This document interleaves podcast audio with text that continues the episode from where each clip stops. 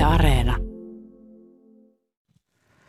Hallituksen turvallisuuspoliittinen selonteko ja kotimaan talousnäkymät. Siinä aiheemme tänään. Hyvää huomenta Ykkösaamusta.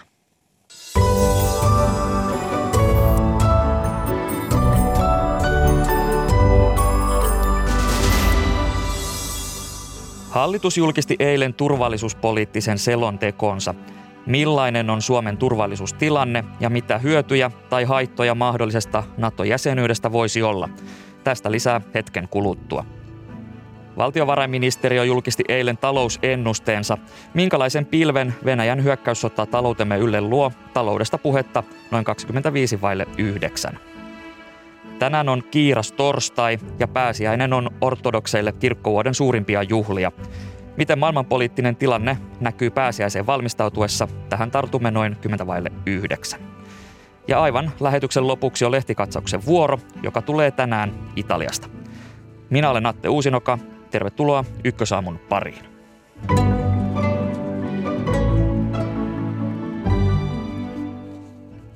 Venäjän hyökkäys Ukrainassa, se on jo jatkunut seitsemän viikkoa ja nyt päivitetään hieman tilannetta. Studiossa on ulkomaan toimittajamme Mika Mäkeläinen. Hyvää huomenta. Hyvää huomenta. Viime yön suurimpia uutisia on, on se, että Ukraina kertoo vaurioittaneensa ohjuksilla Venäjän Mustameren laivaston lippulaivaa, sota-alus Moskvaata. Venäjän mukaan aluksella on tapahtunut tulipalo ja räjähdys, mutta palon syytä tutkitaan. Niin mitä tiedämme tässä kohtaa tämän aluksen tilanteesta? No eipä varmuudella paljon tästä lisää. Jotkut ukrainalaiset lähteet väittää, että alus olisi jo uponnut, mutta ainakaan kuvia tästä ei vielä ole. Että joka tapauksessa tämä alus on pois pelistä, pois sotatoimista. Miehistö on evakuoitu, joten Ukrainalle siitä ei enää ole sellaista vaaraa kuin tähän asti on ollut. Miten merkittävästä asiasta tässä on kyse? Kyllä se on hyvin merkittävä asia. Tämä on valtavan iso alus, melkein parisataa metrinen. Miehistöä on noin 500. Sillä on aseistuksena muistaakseni 16 risteilyohjusta, joiden kantama on 700 kilsaa, eli silloin pystytty iskeen hyvin syvälle Ukrainan maaperälle. Ja, ja nyt tämä alus on tosiaan pois sotanäyttämöltä ja se myös on suojannut näitä muita Mustameren laivaston aluksia, jotka nyt sitten ovat vähän alttiimpia Ukrainan uusille iskuille. No Yhdysvallat on päättänyt antaa Ukrainalle 800 miljardin, miljoonan dollarin arvosta lisää sotilasapua ja tämä apu sisältää tämänhetkisten tietojen mukaan esimerkiksi helikoptereita, panssariajoneuvoja, aseita sekä ammuksia, niin Mika Mäkeläinen, miten arvioit tämän paketin tärkeyttä? Ukrainahan on jo aika pitkään pyytänyt lisää aseita länneltä. Se on huomattavan tärkeä ja se tulee Ukrainan kannalta täsmälleen oikeaan saumaan. Ukrainan presidentti Volodymyr Zelenski on nimenomaan pyytänyt juuri tämän tyyppisiä raskaita aseita, jotta Ukraina voisi puolustautua tätä odotettavissa olevaa Venäjän suurhyökkäystä vastaan. Ja Yhdysvalloilla on se kapasiteetti, että se pystyy toimittamaan tämän avun hyvin nopeasti Ukrainaan, niin se tulee todella tarpeeseen ja nopeasti käyttöön. Miten paljon tämä parantaa Ukrainan puolustuskykyä? No Ukrainan puolustuskyvystä ei sikäli anneta kauhean tarkkoja lukuja, että me ei esimerkiksi tiedetä Ukrainan kalustotappioista oikeastaan yhtään mitään. Ukrainahan hyvin hanakasti kertoo Venäjän kalustotappioista lukuja, jotka saattaa olla hiukan liioteltuja, mutta omista tappioistaan Ukraina ei kerro. Eli me ei oikeastaan, ja myöskään Venäjä ei niistä yksityiskohtaisesti kerro. Eli me ei tiedetä sitä, että millaiseen tahtiin Ukraina on esimerkiksi panssarikalustoa menettänyt tässä sodassa. Tässä mainitsit tämän mahdollisen suurhyökkäyksen ja tässä on jo seurattu pidempään Venäjän joukkojen uudelleen ryhmittymistä, niin mikä on, mitkä ovat viimeisimmät tiedot tästä, että, että osataanko jo arvioida, että milloin mahdollinen hyökkäys tulee? No Ukrainan puolustusministeriön mukaan Venäjällä on valmius aloittaa se hyökkäys Donetskin alueella ja eteläisessä Ukrainassa lähinnä niillä joukoilla, jotka on Krimin suunnasta tulleet, niin periaatteessa milloin tahansa. Se, että niin kuin millä, kuinka intensiivisesti tämä hyökkäys alkaa, niin on toinen asia. Ja että onko Venäjällä edelleenkään tarpeeksi joukkoja tähän hyökkäykseen. Venäjän joukkojen määrä ei itse asiassa välttämättä ole kauhean paljon suurempi kuin puolustavien Ukrainan joukkojen määrä. Eli, eli paljon epävarmuutta tässä on, mutta joka tapauksessa yritystä Venäjällä, Venäjältä ei varmasti tässä tilanteessa puutu ulkomaantoimittaja Mika Mäkeläinen. Mariupolin kaupungin tilanne, se on ollut kysymysmerkki jo pitkään. Mitä tämän kaupungin tilanteesta tiedetään tarkemmin. Venäjä kertoi, että noin tuhat ukrainalaista merijalkaväen sotilasta olisi antautunut tässä kaupungin piirityksessä, mutta Ukraina on kiistänyt nämä väitteet. Niin... No, Ukraina on sanonut, että heillä ei tällaista tietoa ole, eli eivät ole, eivät ole varmistaneet. Joka tapauksessa taistelut Mariupolin keskustan hallinnasta jatkuu edelleen. Siellä on todennäköisesti ehkä pari saareketta, joita ukrainalaiset puolustajat pitävät yhä hallussaan hyvin sitkeästi. Ja tätä puolustuksen kaatumistahan on ennustettu jo viikkokaupalla, mutta edelleen, edelleen ovat pystyneet pitämään asemiaan siellä. Eli mitä tiedämme tästä ukra- ukrainalaisten vastarinnasta siellä, että, että voiko puolustuksen pitävyys vielä yllättää? No se on yllättänyt jo tähän asti kaikki, mutta sanotaan niin, että kun Ukraina ei ainakaan enää tässä tilanteessa pysty huoltamaan näitä joukkoja, ei pysty toimittamaan sinne täydennyksiä, esimerkiksi ammuksia ja uusia aseita ja vaihtamaan joukkoja, niin, niin varmasti on, on vain ajan kysymys, koska Ukraina ei näytä myöskään yrittävän tämän saaron murtamista pohjoisesta käsin, niin kyllä Mariupol tietysti ennemmin tai myöhemmin kaatuu. Jäämme seuraamaan tilannetta. Kiitokset tästä ulkomaantoimittaja Mika Mäkeläinen. Kiitos.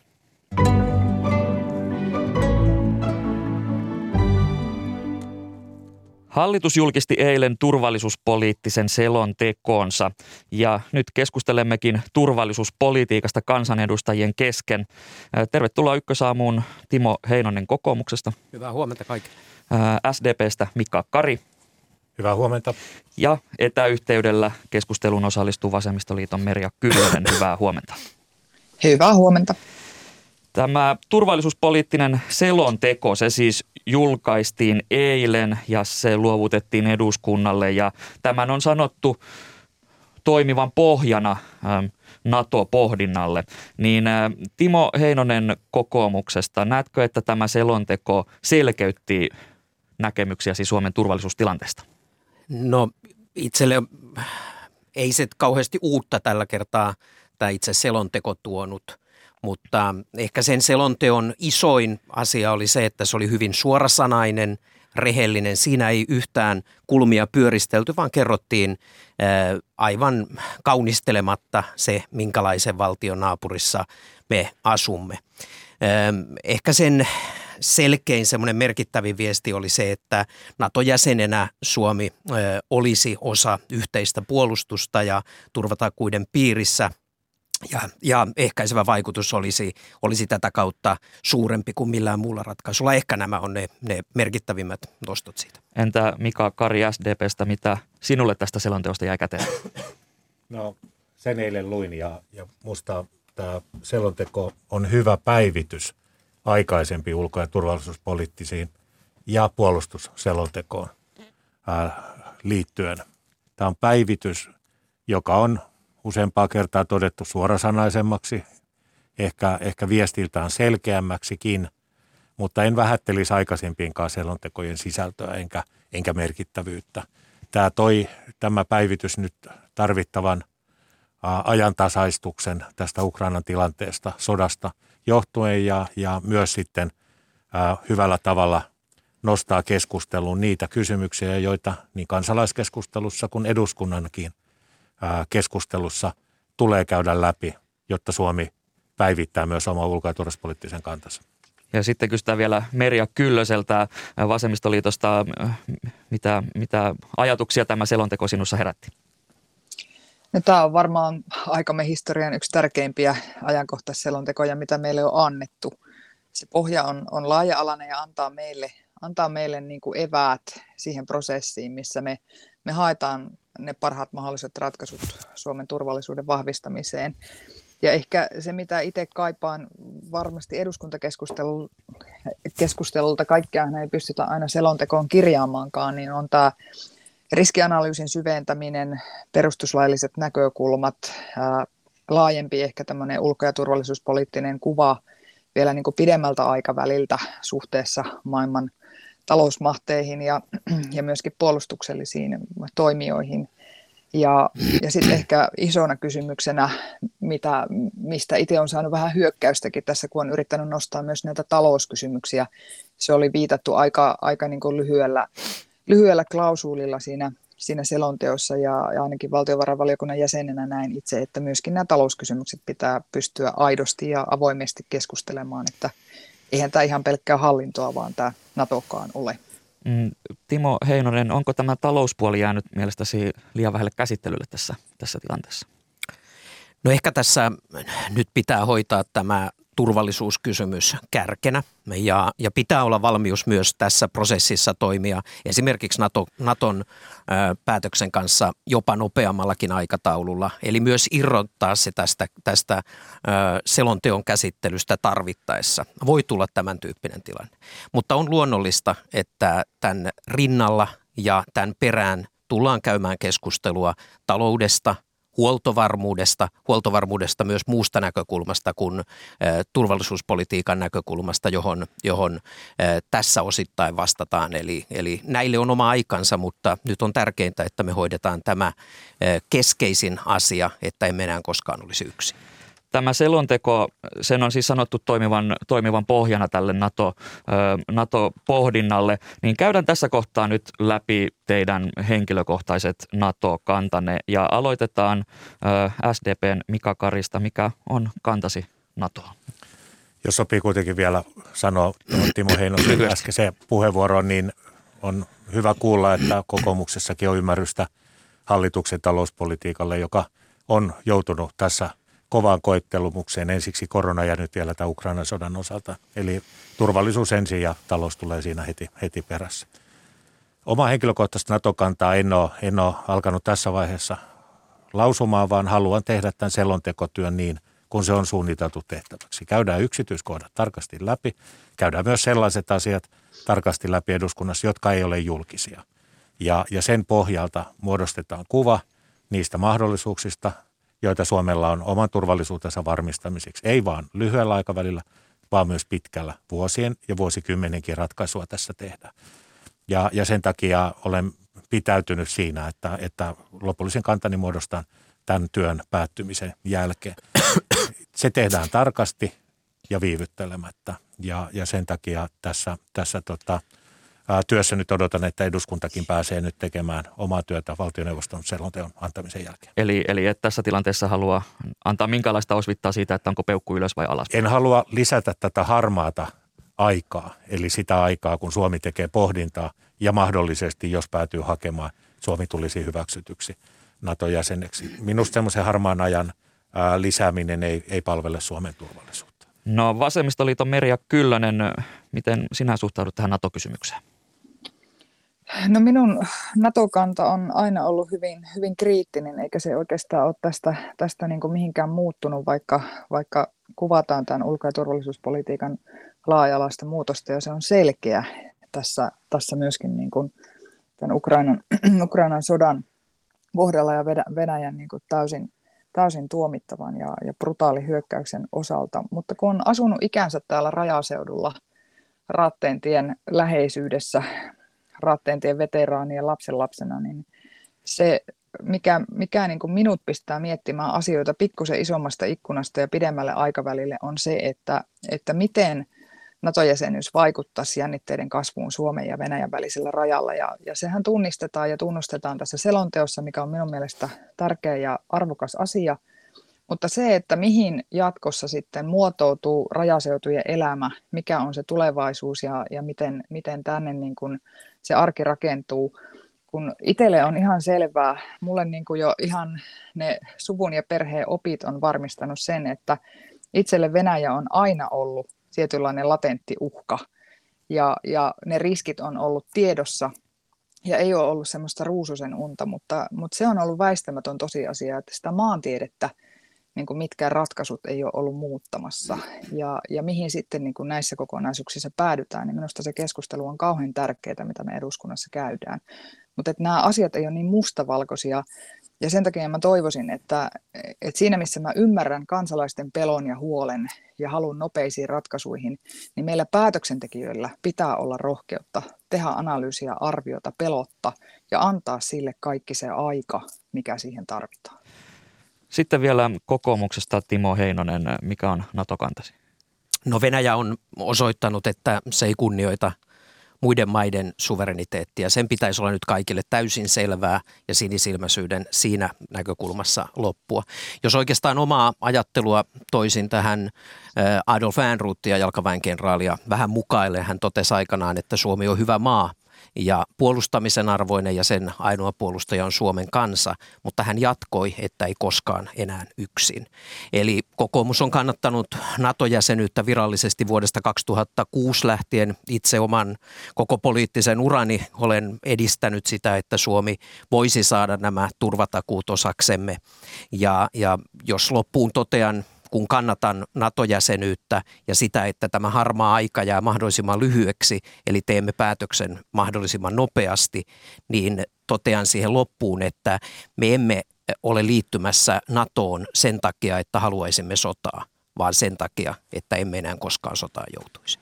Tasavallan presidentti Sauli Niinistö on maininnut, että päätös hakemuksesta tehdään ennen kesää ja Helsingin Sanomien haastattelussa hän mainitsi toivovansa pikaista käsittelyä. Niin ähm, Mika Kari, miten arvioit, että kuinka nopeasti tämä prosessi nyt etenee? Sitä on vielä vähän vaikea alkaa, alkaa tota ennakoimaan ja asettamaan sille jonkinlaista parasta ennen päivää. Tämä on poikkeuksellinen selonteon päivitys poikkeuksellisena aikana ja, ja tuossa edustaja Merja Kyllösen kanssa on, on, on siltä osalta samaa mieltä, että, että tässä täytyy, ja uskon, että me muutkin edustajat ajattelemme, niin että eduskunnalle pitää varata riittävästi aikaa tämän asian käsittelyyn. Mikä on se riittävä? Se täytyy tehdä, tehdä tehokkaasti, viivyttelemättä, mutta kuitenkin niin, että, että ymmärrämme, että tämän asian merkitys on suuri. Se mahdollisesti linjaa Suomen ulko- ja vuosikymmeniksi – ja se ei saa syntyä hätäillen se näkemys. Siinä pitää olla asiat kohdallaan. Timo Heinonen. Eduskunnan pitää tämän selonteon käsittely pystyä hoitamaan muutamassa viikossa. Mahdollisesti NATO-ratkaisu syntyy tämän jälkeen välittömästi tarvittaessa jopa tämän prosessin aikana, eli, eli pitää olla mahdollisuus myös siihen. Tämän jälkeen Suomi jättäisi NATO-hakemuksen eli ennen kuin koivussa on lehti. Ja oma toiveeni on se, että NATO-maat, 30 NATO-maata ratifioisi Suomen ja toivottavasti myös Ruotsin äh, hakemuksen sellaisella aikataululla, että olisimme Naton turvatakuiden piirissä ennen kuin lehti taas koivusta putoaa. Ja tämä on se aika, johon me tarvitsemme myös kahdenvälisiä turvatakuita. Ja onneksi esimerkiksi Iso-Britanniasta on jo singaloitu julkisuudessakin tämän suuntaisia viestejä ja uskon, että näitä takuita nyt äh, saadaan myös muilta mailta. Vasemmistoliiton Merja Kyllönen, miten sinä arvioit tätä, tätä aikaikkunaa? No se on mielenkiintoista, että tavallaan demokraattisessa päätöksenteossa, kun eduskunnalla on korkein päätöksentekovalta, niin annetaan ymmärtää, että, että yksi meidän historian suurimmista ulko- ja turvallisuuspoliittisista päätöksistä pitäisi ikään kuin tehdä kiireellä. Ja, ja se on minun mielestä aika, aika iso kysymys siihen nähden, että tässä voi käydä ehkä päinvastoin kuin mitä Heinonen nyt puhuu näistä puulehdistä, niin ettei meille missään prosessissa, päädytäänkö me demokraattisesti päätökseen, että mennään tai ollaan menemättä esimerkiksi NATOon, niin me, me ei voida päätyä tilanteeseen, jossa siellä meidän metsässä ei liikahda lehtikään. Eli ei tapahdu enää niin kuin yhtään mitään positiivista kehitystä siihen suuntaan, että, että meidän NATO-jäsenyyttä edistetään tai, tai ollaan edistämättä. Että, että tavallaan ne prosessit pitää olla selvinä riskianalyysit pitää olla tehtynä. Ne pitää olla tunnettuja, tiedettyjä päätöksentekijöiden keskuudessa. Hyvin laaja-alainen arvio ja analyysi. Ja sen lisäksi yksi asia, mistä mä oon erityisen huolissani, on meidän kansakunnan kestokyky, kriisinsietokyky. Kun on väistämätön tosiasia se, että jos me päädytään ratkaisuun, jossa Suomi viedään NATO-jäsenyyteen ja hakemaan NATO-jäsenyyttä, niin meille syntyy väistämättä epävarmuuden aika sitä ei tiedetä, miten pitkä se on tai miten lyhyt se on, mutta mikä on meidän kansakunnan valmius ja miten me pystytään vaiku- niin kuin olemaan olematta vaikutukselle alttiita hybridivaikuttamisessa, kybervaikuttamisessa, monenlaisessa muussa vaikuttamisessa, mitä meihin väistämättä kohdistuu. Ja kun ajatellaan tätä korona-aikaa, niin ihmisten voimavarat on tällä hetkellä aika, aika heikot ja on hyvä, että selonteon niin pohjassa tätä asiaa käsitellään, mutta minun mielestä meillä on nyt isoja asioita, yhteiskuntarauhaa, ää, sosiaali- ja terveydenhuollon epävarmuutta, monta muuta asiaa, jotka vaikuttaa myös siihen, että mitkä on meidän ihmisten voimavarat. S- ja S- tätä ei poliitikot voi jättää huomiotta. SDP Mika Kari, haluaisit puheenvuoron? Ihan lyhyesti vaan, että tämä aikataulu on yksi niistä asioista, joita tässä selontekotyössä valiokuntakäsittelyssä katsotaan. Ja, ja, ja tämä Koivulehti-vertaukset on hyviä ja, ja toimivia, mutta, mutta niihin olennaisesti liittyy se, että millainen informaatio eduskunnan valiokunnille tästä aikataulusta annetaan. Siinä on varmasti sellaisia osia, jotka ei ole myöskään julkisia. Ja lyhyesti Timo Heinonen. Suurin epävarmuuden aika on juuri nyt käsillä – se epäselvyys, että olemmeko me yksin, onko joku valmis meitä auttamaan. Ja Venäjä, niin kuin totesin tuossa alussa, on osoittanut sen, että se ei enää kunnioita muiden maiden suvereniteettia. Ja, ja tää, nämä tosiasiat kannattaa nyt tunnistaa, ottaa siniset lasit pois, unohtaa suomettumisen aika ja, ja katsoa rohkeasti tulevaisuuteen ja ottaa ne Naton turvatakuut meidän, meidän suojaksi. Niin ihan lyhyesti tämmöistä sinisilmäisyyttä tuskin missään päin enää, enää on ja, ja sen lisäksi vielä niin se ei ole, ei ole hyvä myöskään antaa ikään kuin kuvaa ihmisille, että olisimme nyt yksin. Ei Ukrainakaan ole yksin ja Suomi EU-jäsenenä ei ole yksin. Mutta kannattaa, kannattaa sen verran, jos tähän Mika Kari vielä kommentoi, niin, niin Ukraina on osoittanut sen, että NATO ei ole tullut auttamaan ää, muita maita, eli NATO auttaa ainoastaan jäsenmaitaan ja auttaa muuten niitä kaikin mahdollisin keinoin. Ja jos NATO ei näin toimisi siinä vaiheessa, jos joku NATO-maa joutuisi hyökkäyksen kohteeksi, mitä ei ole koskaan tapahtunut, niin jos NATO ei tulisi auttamaan – niin sinä päivänä NATO lakkaisi olemasta. Tähän, tähän loppuun vielä lyhyesti katsotaan tuonne länsinaapuriin. Eilen mediassa Ruotsissa uutisoitiin, että pääministeri Magdalena Anderssonin tavoitteena jättää NATO-hakemus kesäkuussa, mutta sitten mediassa levisi myös tieto, että tämä väite olisi ammuttu alas, mutta pääministeri itse sanoi tässä lehdistötilaisuudessa, että NATO-harkinta ja Ruotsin pohdinta, parhaan pohdinta on vielä kesken, niin Onko Suomi ja Ruotsi nyt kytketty toisiinsa? Mika Kari. Niin, molemmat maat tekevät omat ratkaisut omista lähtökohdistaan. Niin se ulko- ja turvallisuuspolitiikassa vaan aina menee. Mutta, mutta olisi erittäin tärkeää, että Suomella ja Ruotsilla on, olisi, ja uskon, että myös on, hyvä yhteys tämän yhteisen pohdinnan alla. Ja, ja siihen liittyy niin sisältökysymyksiä kuin aikataulukysymyksiä, jotka on hyvä – hyvä tehdä yhdessä ja, ja toisi, toisia kuunnelle. Uskon, että, että tämä, niin kuin eilisten tiedotus, tiedotus ää, ää, tilaisuuksien jälkeen tuli esiin, on myös otettu huomioon niin Ruotsissa kuin Suomessa. Entä Merja Kyllönen, miten sinä näet, että onko Ruotsin ratkaisu kytketty Suomeen ja toisinpäin? No kyllähän demokraattiset maat tekee itse omat päätöksensä ja varsinkin ulko- ja turvallisuuspolitiikassa, mutta kyllähän tämä maantiede vaikuttaa siihen, että – kumppanuus ja yhteistyö Ruotsin kanssa on äärimmäisen arvokasta ja tärkeää ja, ja sitä ei pidä vähätellä. Että se vuoropuhelu, mitä nyt käydään valtiojohdon johdon osalta ja myöskin laajemmin poliittisen kentän osalta, niin on, on todella tärkeää ja, ja toivon, että meillä, meillä päädytäänpä kummassakin maassa mihin ratkaisuun tahansa, niin ne on yhdessä kuitenkin myöskin analysoitu ja arvioitu, vaikka päätöksenteko on itsenäistä. Ja lyhyesti sitten vielä Timo Heinonen. Joo, meidän ei kannata Ruotsiin vilkuilla. Ruotsi tekee omat ratkaisunsa ja, ja Ruotsin kansastakin kaluppien mukaan maaliskuussa näytti enemmistö jo kannattavan NATO-jäsenyyttä ja uskon, että tämä tulee siellä myös sosiaalidemokraattisen pääministeri Magdalena Anderssoninkin omaan ajatteluun vaikuttamaan. Ruotsi tulee joko meidän kanssa rintarinnan, jos haluaa tulla, tai he tulevat sitten syksyllä parlamenttivaalien jälkeen moderaattien johdolla. Kiitokset äh, tästä keskustelusta kokoomuksen Timo Heinonen, SDPn Mika Kari sekä Vasemmistoliiton Merja Kyllönen. Kiitos. Mm, tässä lähetyksessä vielä. Valtiovarainministeriön tuoreen talousennusteen mukaan Venäjän hyökkäyssota Ukrainassa luo varjoa myös Suomen talouteen. Mitä taloutemme miltä taloutemme lähitulevaisuus näyttää ja siihen tartumme hetken kuluttua. Tänään vietetään kiiras torstaita ja pääsiäinen lähestyy. Miten juhlapyhiin valmistaudutaan ortodoksisessa kirkossa? Siitä lisää noin 10 vaille 9. Ja sitten vielä lähetyksen loppuun lehtikatsaus, joka tulee tänään Italiasta.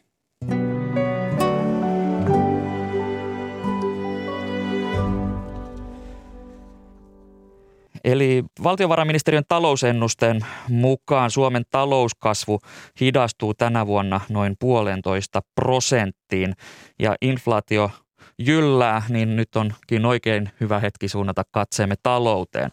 Studiossa ovat kanssani Suomen ammattiliittojen keskusjärjestö SAK pääekonomisti Ilkka Kaukoranta. Hyvää huomenta. Huomenta. Ja elinkeinoelämän valtuuskunta Evan ekonomisti Sanna Kuronen. Hyvää huomenta myös sinulle. Huomenta. Ja tervetuloa molemmille ykkösaamuun. Aloitetaan tuoreella äh, inflaatio-uutisella. Äh, Tilastokeskus kertoi, että inflaatio kiihtyi maaliskuussa 5,8 prosenttiin muun muassa polttonesteiden kallistumisen seurauksena. Helmikuun lukema oli 4,5 eli lyhyellä matematiikalla 1,3 prosenttia on ollut nousua, prosenttiyksikkö on ollut nousua. Niin miltä tämä kuulostaa, Kaukoranta? No onhan tämä poikkeuksellisen nopeata hintojen nousua, semmoista mihin ei olla nyt viime, viime vuosina totuttu mutta onhan nämä poikkeuksellisia aikojakin. Että totta kai tämä Venäjän hyökkäyssotahan on tässä pitkälti taustalla. Tässä nostettiin esiin tämä polttonesteet, niin, niin Sanna Kuronen, mitä muita syitä on tähän, että, että inflaation lukemat ovat näinkin korkealla? No kyllä se tällä hetkellä on se ehdottomasti isoin ö, siis energia kokonaisuudessaan. Ja sitten ruoan hinta on myös nousussa, eli totta kai nämä on, nämä on suomala- suomalaisillekin ö, kuluttajille, niin, niin tämä on niin kuin kova paikka toisaalta kuitenkin Suomessa tällä hetkellä on vielä aika maltillista inflaatio niin kuin kansainvälisessä vertailussa, että, että Keski- ja Etelä-Euroopassa ollaan huidellaan jo lähempänä 10 prosenttia samoin Yhdysvalloissa. Eli me ollaan onnistuttu ö, Suomessa esimerkiksi energian tuotannossa vähentämään viimeisen 20 vuoden aikana tuota fossiiliriippuvuutta ja se näkyy nyt siinä, että meillä ei ole esimerkiksi sähkön hinta kallistunut ollenkaan siinä määrin kuin, tai lämmityksen hinta siinä määrin kuin monessa muussa maassa. Mm, tässä valtiovarainministeriön talousennusteessa arvioitiin, että inflaatio tulisi olemaan siinä noin 4 prosentin tienoilla, mutta siinä esitettiin myös tällainen laskelma, että että inflaatio voisi nousta jopa 7 prosenttiin, jos raaka-aineiden ja energian saatavuus Venäjältä loppuu äkillisesti, niin tuosta 5,8-7 prosenttiin, niin, niin kuinka pitkä matka se on? No on, onhan siinä se valtiovarainministeriön laskelmassa niin kolmisen prosenttiyksikköä tulisi lisää, jos, jos se, se äh, raaka-aineiden saatav- tu, tuonti kokonaan lakkaisi että on äh, merkittävästi isompi, isompi hyppy, mutta, mutta ei se toisaalta myöskään tämmöinen niin kuin taloudellisen katastrofin tunnusmerkkiä vielä, vielä täytä. Et siinä mielessä tämä ennuste oli mun mielestä kuitenkin rauhoittava, että vaikka tämä Venäjän hyökkäyssota heijastuu meille korkeimpina hintoina ja, ja erityisesti joillekin yrityksille ja toimialoille taloudellisina vaikeuksina, niin, niin kokonaiskuva oli kuitenkin siinä mielessä positiivinen, että tässä työllisyys edelleen kehittyy – kehittyy hyvin, työttömyys alenee, että, että siinä mielessä aivan valtavasta hädästä kansantalouden kannalta ei ehkä tarvitse puhua. Ja toki tämä hintojen nousukin odotetaan, että se valtiovarainministeriö odottaa edelleen, että se olisi niin kuin tänä vuonna tämä kova hintojen nousu. Että tässä pahemmassakin skenaariossa, jossa se energiantuonti Venäjältä lopetaan kokonaan, niin, niin ensi vuonna sitten oltaisiin siellä lähellä sitä 2 prosentin no, tavallaan normaalia tavoiteltavaa inflaatiota. Äh, jos suunnataan katse tähän, äh, tähän talousennusteeseen, joka siis eilen julkistettiin, niin siinä suuressa roolissa on tämä Venäjän hyökkäys Ukrainassa. Äh, valtiovarainministeriö ennustaa, että talous siis kasvaisi noin puolitoista prosenttia tänä vuonna ja sen myös ennustettiin jäävän näille sijoille lähivuosina, niin tässä Ilkka Kaukoranta sanoit jo, että oli ehkä hieman rauhoittelevakin ennuste. Mitä muita tästä, muuta asioita tästä ennusteesta jäi käteen? No, no se on mun mielestä tärkeä, tärkeä huomio siitä, että, että totta kai täällä on siis Venäjän toimilla ja näillä pakotteilla meihin negatiivinen vaikutus. Ja odotettiin, viime vuonna odotettiin selvästi pirteämpää kasvua tälle vuodelle. Mutta, mutta ei taantumaa tai mitään talouden, talouden romahtamista, niin ei, ei tosiaankaan vielä ainakaan, ainakaan tällä hetkellä ennakoida myöskään näissä, näissä tavallaan vaihtoehtoskenaarioissa. Tämä valtiovarainministeriön viime ennuste viime vuoden puolella. Siinä ennakoitiin joulukuussa siis tälle vuodelle noin kolmen prosentin kasvua. Niin Evasta Sanna Kurronen, tämä mm, hyökkäyssota Ukrainassa, Venäjän kaupan tyrehtyminen, näitä syitä on käyty läpi, mutta mitkä muut asiat painavat tätä, tätä tilannetta? No kyllä se enimmäkseen on tosiaan tämä Suomen viennin tyrehtyminen Venäjälle. Se vie, leikkaa meiltä pahimmillaan ehkä tuommoinen vajaa puolitoista prosenttiyksikköä BKT-kasvusta, mutta ei odoteta, että se, se lopulta olisi se vaikutus niin suuri sen takia, että yritykset sit pystyy löytämään myös vaihtoehtoisia vientikohteita. Ja sitten se toinen haittapuoli tulee just tästä hintojen, hintojen noususta, jo, jolla meillä kun yrity, yrityksillä kustannukset nousee kovaa vauhtia, niin, niin, niin se totta kai näkyy sitten. Et, ja tässä on tämä talouden tilannekuva on siinä mielessä muuttunut, että viime vuoden puolella pelättiin, että kasvu tyssää työvoiman saatavuuteen. Että on työvoimapulaa eri yrityksissä ja sen takia ei pysty toimintaa laajentamaan. Et siinä mielessä tämä niin kuin, ta- ta- talouden kannalta tämä, tämä, tämä negatiivinen shokki tuli siinä mielessä hyvään aikaan. Et nyt sitten ne yritykset tai toimialat, jotka joutuu, joutuu supistaa toimintaansa, niin, niin niistä, ni, niistä vapautuva, vapautuva työvoima, niin heille ehkä löytyy sitten kysyntää näissä muissa yrityksissä, jotka on jo pitkään, jotka on pitkään jo kärsinyt työvoimapulasta. Eli tämä on kykyä tämmöiseen talouden rakennemuutokseen sitten on. Mm, tässä aiemmin, aiemmin oli kehysriihi ja siellä tuotiin pöydälle isoja investointeja puolustukseen ja turvallisuuteen liittyen. Sitten jos katsotaan yleisesti, niin, niin terveydenhuoltosektori se kaipaa panostuksia. Sitten on myös esimerkiksi tutkimuskehitys. Innovaatiotoiminta kaipaisi vähän lisää rahaa, että on paljon asioita, joihin pitäisi löytää rahaa, niin kysytään se tuhannen taalan kysymys tässä kohtaa pääekonomisti Ilkka Kaukoran SAKsta. Mistä se raha otetaan? No, kyllähän julkiset menot rahoitetaan verotuloilla.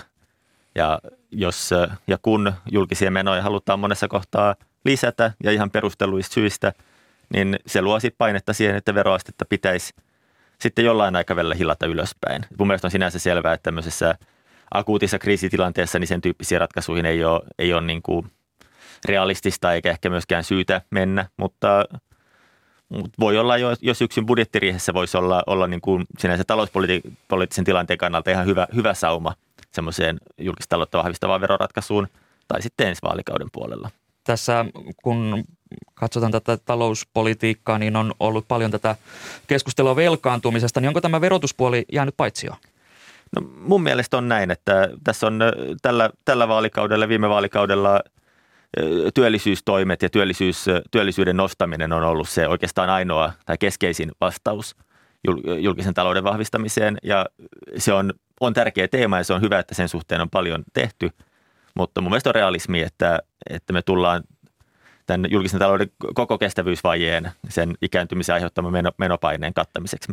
Me, tullaan tarvitsemaan myös, myös sitten veronkorotuksia – Meillä on sinänsä Suomessa on korkea veroaste, mutta Ruotsissa ja Tanskassa on vielä selvästi korkeampi. Eli siinä mielessä voisi kuvitella, että meillä olisi siellä suunnassa varaa tehdä.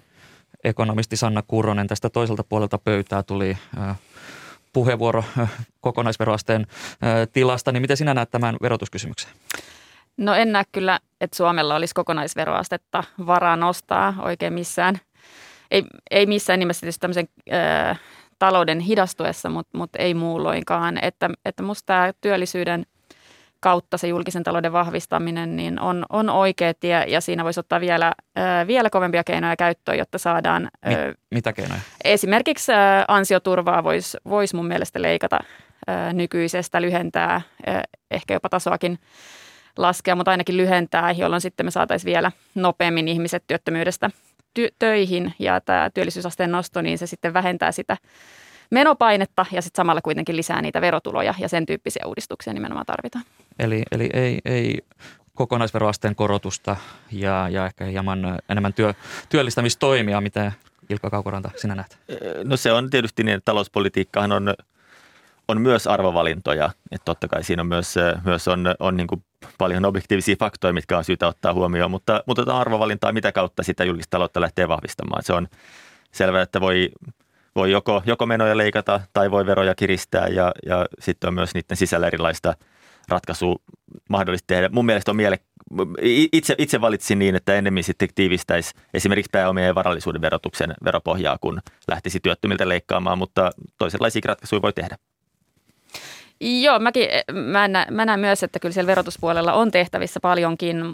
Mä ehkä, tosiaan en kokonaisveroastetta missään tapauksessa lähtisi nostamaan ja pyrkisin laskemaan työverotusta, mutta sitten taas erilaiset kulutus- ja haittaverot, niin ni, ni, niitä voisi sitten korottaakin sen takia, että, että saataisiin niin kuin, Tämä on tärkeä ohjenuora aina muistaa, että mitä enemmän jotain verotat, sitä vähemmän sitä saat. Ja kun me halutaan lisää työtä, lisää työntekoa, niin sitä pitäisi verottaa kevyemmin. Ja kun me halutaan vähemmän saasteita ja, ja, ja tota kulutusta, niin sitä voisi verottaa vähän kireämminkin.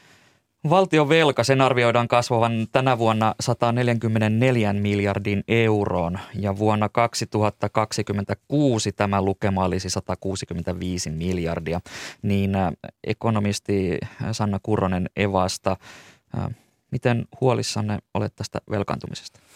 No ei sitä mun mielestä täällä, just tässä tilanteessa kannata, äh, kannata päivitellä ja pöyristellä, että kyllä mä oon ihan – näen, että jos tota, et, et Suomi voi vaikka ottaa velkaa Ukrainan sotaponnistelujen tukemiseen ja, ja näen, että, että tällaisessa tilanteessa on tehtävä mitä on tehtävä, mutta että se, mun mielestä se iso ongelma on se, että me ollaan päästetty Suomen talous kroonisesti äh, julkinen talous heikkoon kuntoon. Meillä, meillä on se krooninen alijäämä siellä, joka on ollut niin kuin, äh, 2010-luvun heikon kasvuvuodet koko ajan oikeastaan ja, ja sille, siihen täytyy tehdä muutos. Eli, eli se niin kuin normaali, normaalin semmoisen kohtalaisen hyvän ä, taloussuhdanteen aikana niin, niin pitäisi julkinen talous olla ä, tota, plussalla tai, tai vähintäänkin niin kuin neutraali.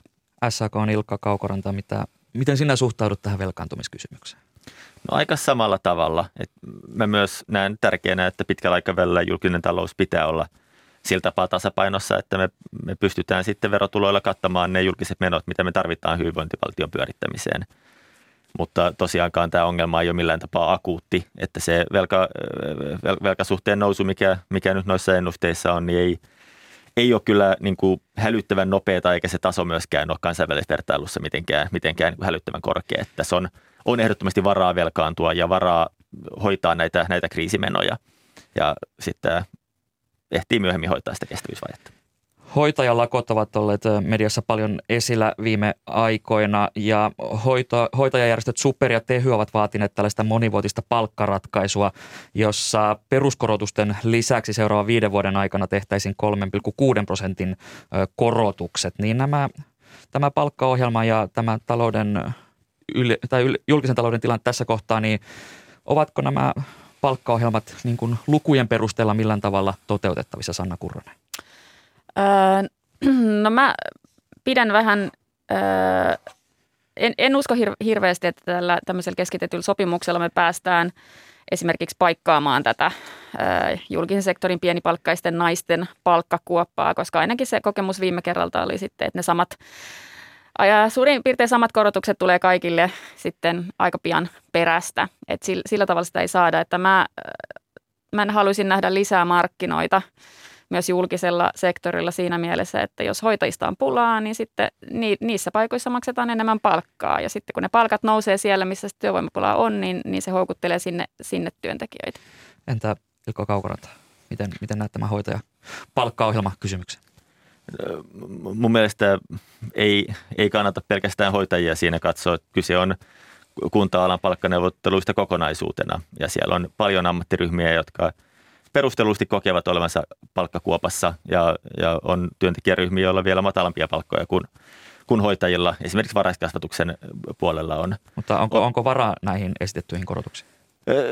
Kyllä julkisessa taloudessa on, on varaa, siinä mielessä on, on kyllä mahdollista, mutta se on samaan aikaan selvää, että mikä tahansa lisämeno on, on pois jostain muusta tai, tai edellyttää sitten lisäveronkorotusta. Että semmoista, se raha, rahaa löytyy, mutta rahaa ei ole loputtomasti tai se ei ole ilmasta. Kiitokset keskustelusta SAK pääekonomisti Ilkka Kaukoranta ja Evan ekonomisti Sanna Kurronen. Kiitos. Kiitos.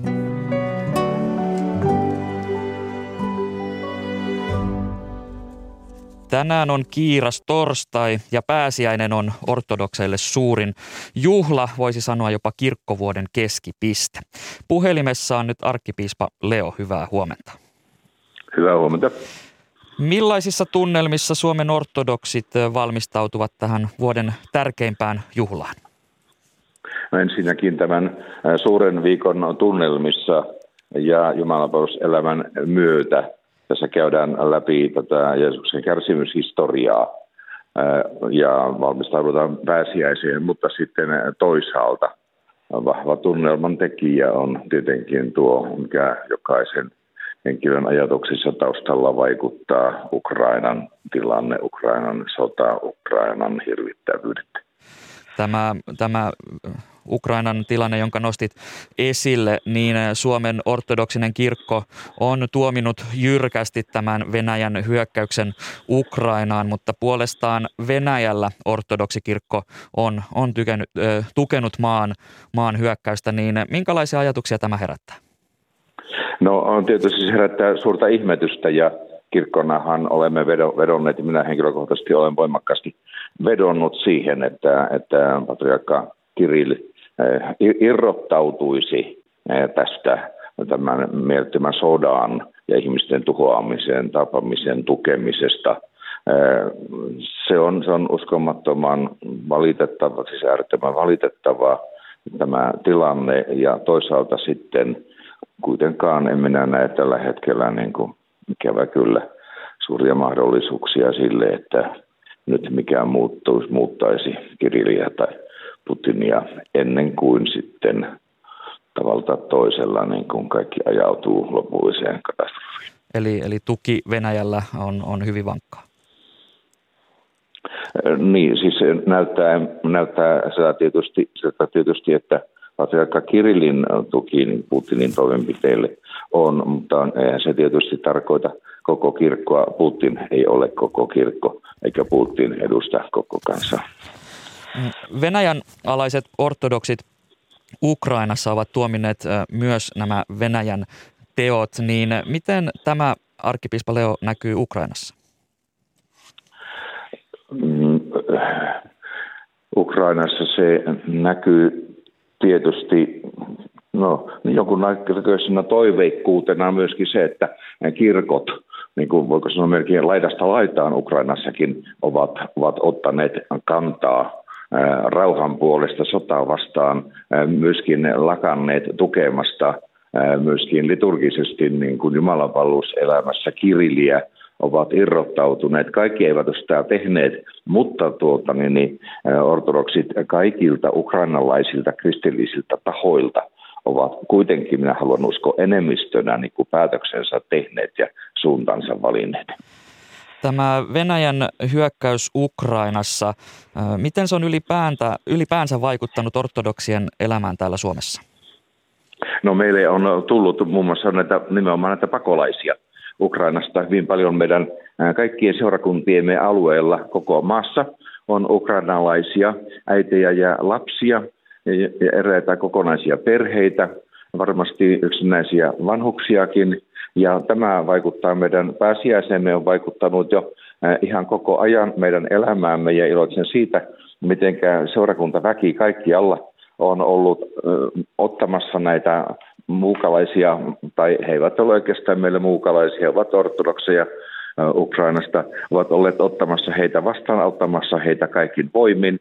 On kysymys ruuasta, vaatteista, mutta ennen kaikkea on kysymys ystävällisyydestä, kaikista ystävällisistä toimenpiteistä ja sitä minä kiitän meidän kirkkokansamme tässä pääsiäinen on, on jo ovella ja ortodokseille, ortodokseille se on hyvin, hyvin iso juhla, niin arkkipiispa Leo, mitä teidän pääsiäisenne kuuluu, mikä siinä on tärkeintä? Elään tässä kirkkomme liturgisessa järjestyksessä, jossa tällä viikolla käydään raamatun tekstien pohjalta äh, kaikki läpi, mikä, mikä tuota, niin, tähän Jeesuksen kärsimyshistoriaan kuuluu. Valmistaudun sitä kautta – olen, olen palveluksissa Uuspenskin katedraalissa niin kuin sitten pääsiäisyönä, kun pääsiäiskausi, suuri juhlakausi tämän pitkän pastokauden jälkeen alkaa. Kiitos näistä kommenteista ja mukavaa kiirastorstain jatkoa. Sinulle arkkipiispa Leo.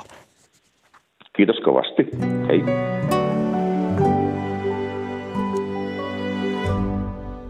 Lehtikatsaus, se tulee tänään Italiasta. Italiassa ovat puhuttaneet muun muassa hallituksen toimet korvata Venäjän tuontikaasu, Suomen mahdollinen NATO-jäsen, jäsenhakemus sekä toukokuussa Torinossa järjestettävät euroviisut. Roomassa lehtiä lukee toimittajamme Jenna Vehviläinen. Kuluneilla viikoilla Italiassa paljon mediahuomiota ovat saaneet teot, joilla maa pyrkii vähentämään energiariippuvuuttaan Venäjästä – Yksi Italian hallituksen tavoista on toimitusten lisääminen muista kaasun toimittajamaista. Talouslehti Il Sole 24 Ore kertoo pääministeri Mario Draghin vierailusta Välimeren toiselle puolelle Algeriaan. Tapaamisessa Italian hallinto ja johtava energiayhtiö sopivat algerialaisten kanssa, että kaasun tuontia maasta lisätään lähes puolella nykyisestä ensi vuodesta alkaen. Italia on hyvin riippuvainen Venäjältä tuotavasta maakaasusta. Venäjän jälkeen Algeria on ollut tähänkin mennessä Italian toisiksi suurin kaasun tuoja, lehti kirjoittaa. Maakaasua tuodaan Välimeren toiselta puolelta merenalaista putkea pitkin. Lehden mukaan putki sallii nykyistä määrältään reilusti suuremmat kaasun toimitukset. Lehti myös kertoo, että hallinnon on tarkoitus matkustaa samalla asialla esimerkiksi Angolaan, Kongon demokraattisen tasavaltaan ja Mosambikkiin. Il Sole 24 Ore kertoo myös, että italialaiset apteekit alkavat todennäköisesti pian myydä kansalaisille suun kautta otettavia koronalääkkeitä. Lehden mukaan Italian lääkeviranomainen käsittelee tällä viikolla aloitetta, joka toisi kaksi eri pillerimuotoista koronalääkettä apteekkeihin – Tutkimuksen mukaan esimerkiksi Pfizer-lääkeyhtiön valmistama Paxlovid-lääke vähentää riskiryhmiin kuuluvien potilaiden sairaanhoidon tarvetta ja kuolemia reilusti jopa 90 prosenttia. Lääke tulee ottaa viiden päivän kuluessa oireiden ilmaantumisesta. Lääkkeitä suositellaan Italiassa vain riskiryhmiin kuuluville koronatautiin sairastuville. Tällä viikolla useat italialaislehdet ovat kirjoittaneet myös Suomen mahdollisesta jäsenhakemuksesta sotilasliitto NATOon. Esimerkiksi uutistoimisto ANSA käsittelee aihetta määrätietoiseen sävyyn kertomalla, että Suomen kanta on jo käytännössä päätetty. La Repubblica-päivälehti on haastatellut aiheesta entistä kokoomuspääministeriä Alexander Stubbia. Hän toimii nykyisin Italian Firenzessä sijaitsevan EU-yliopiston yksikön johtajana. Juttu alkaa yksikantaan sanoilla Suomi valmistelee NATOon liittymistä. Haastattelussa Stubb sanoo, että Suomen ja suomalaisten kanta NATOon liittymistä kohtaan on viime kuukausina muuttunut selvästi myönteisemmäksi. Stubb myös kertoo lehdelle yksityiskohtaisesti, miten tie kohti Suomen mahdollista jäsenhakemusta etenisi hallituksen turvallisuuteen liittyvän ajankohtaisselonteon julkistuksen jälkeen. Viimeiseksi vielä musiikkiuutisia. Italia valmistautuu Torinossa kuukauden päästä järjestettäviin euroviisuihin, kirjoittaa La Stampa-lehti. Lehti ennustaa, että videoyhteyden kautta kilpailuun osallistuva Ukrainan edustaja Kalush Orkestra tulee voittamaan kilpailun. Lehti arvelee, että muut osallistujamaat haluavat osoittaa näin Ukrainalle solidaarisuutensa. Ukrainan lisäksi lehti nimeää ennakkosuosikkien joukkoon isäntämaan eli Italian edustajat Blankon ja Mahmudin, Ruotsin Cornelia Jakobsin ja myös Suomen The Rasmuksen. Lehtiä Roomassa luki toimittajamme Jenna Vehviläinen.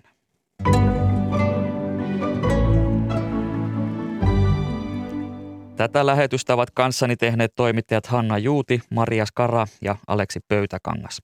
Lähetyksen tuotti Tarja Oinonen, äänestä vastasi Katri Koivula. Studiossa on nyt kanavan kuuluttaja Juha Salomaa, hyvää huomenta. Hyvää huomenta. Minkälaista ohjelmaa Kiirastorstai pitää Yle Radio yhdessä sisällään?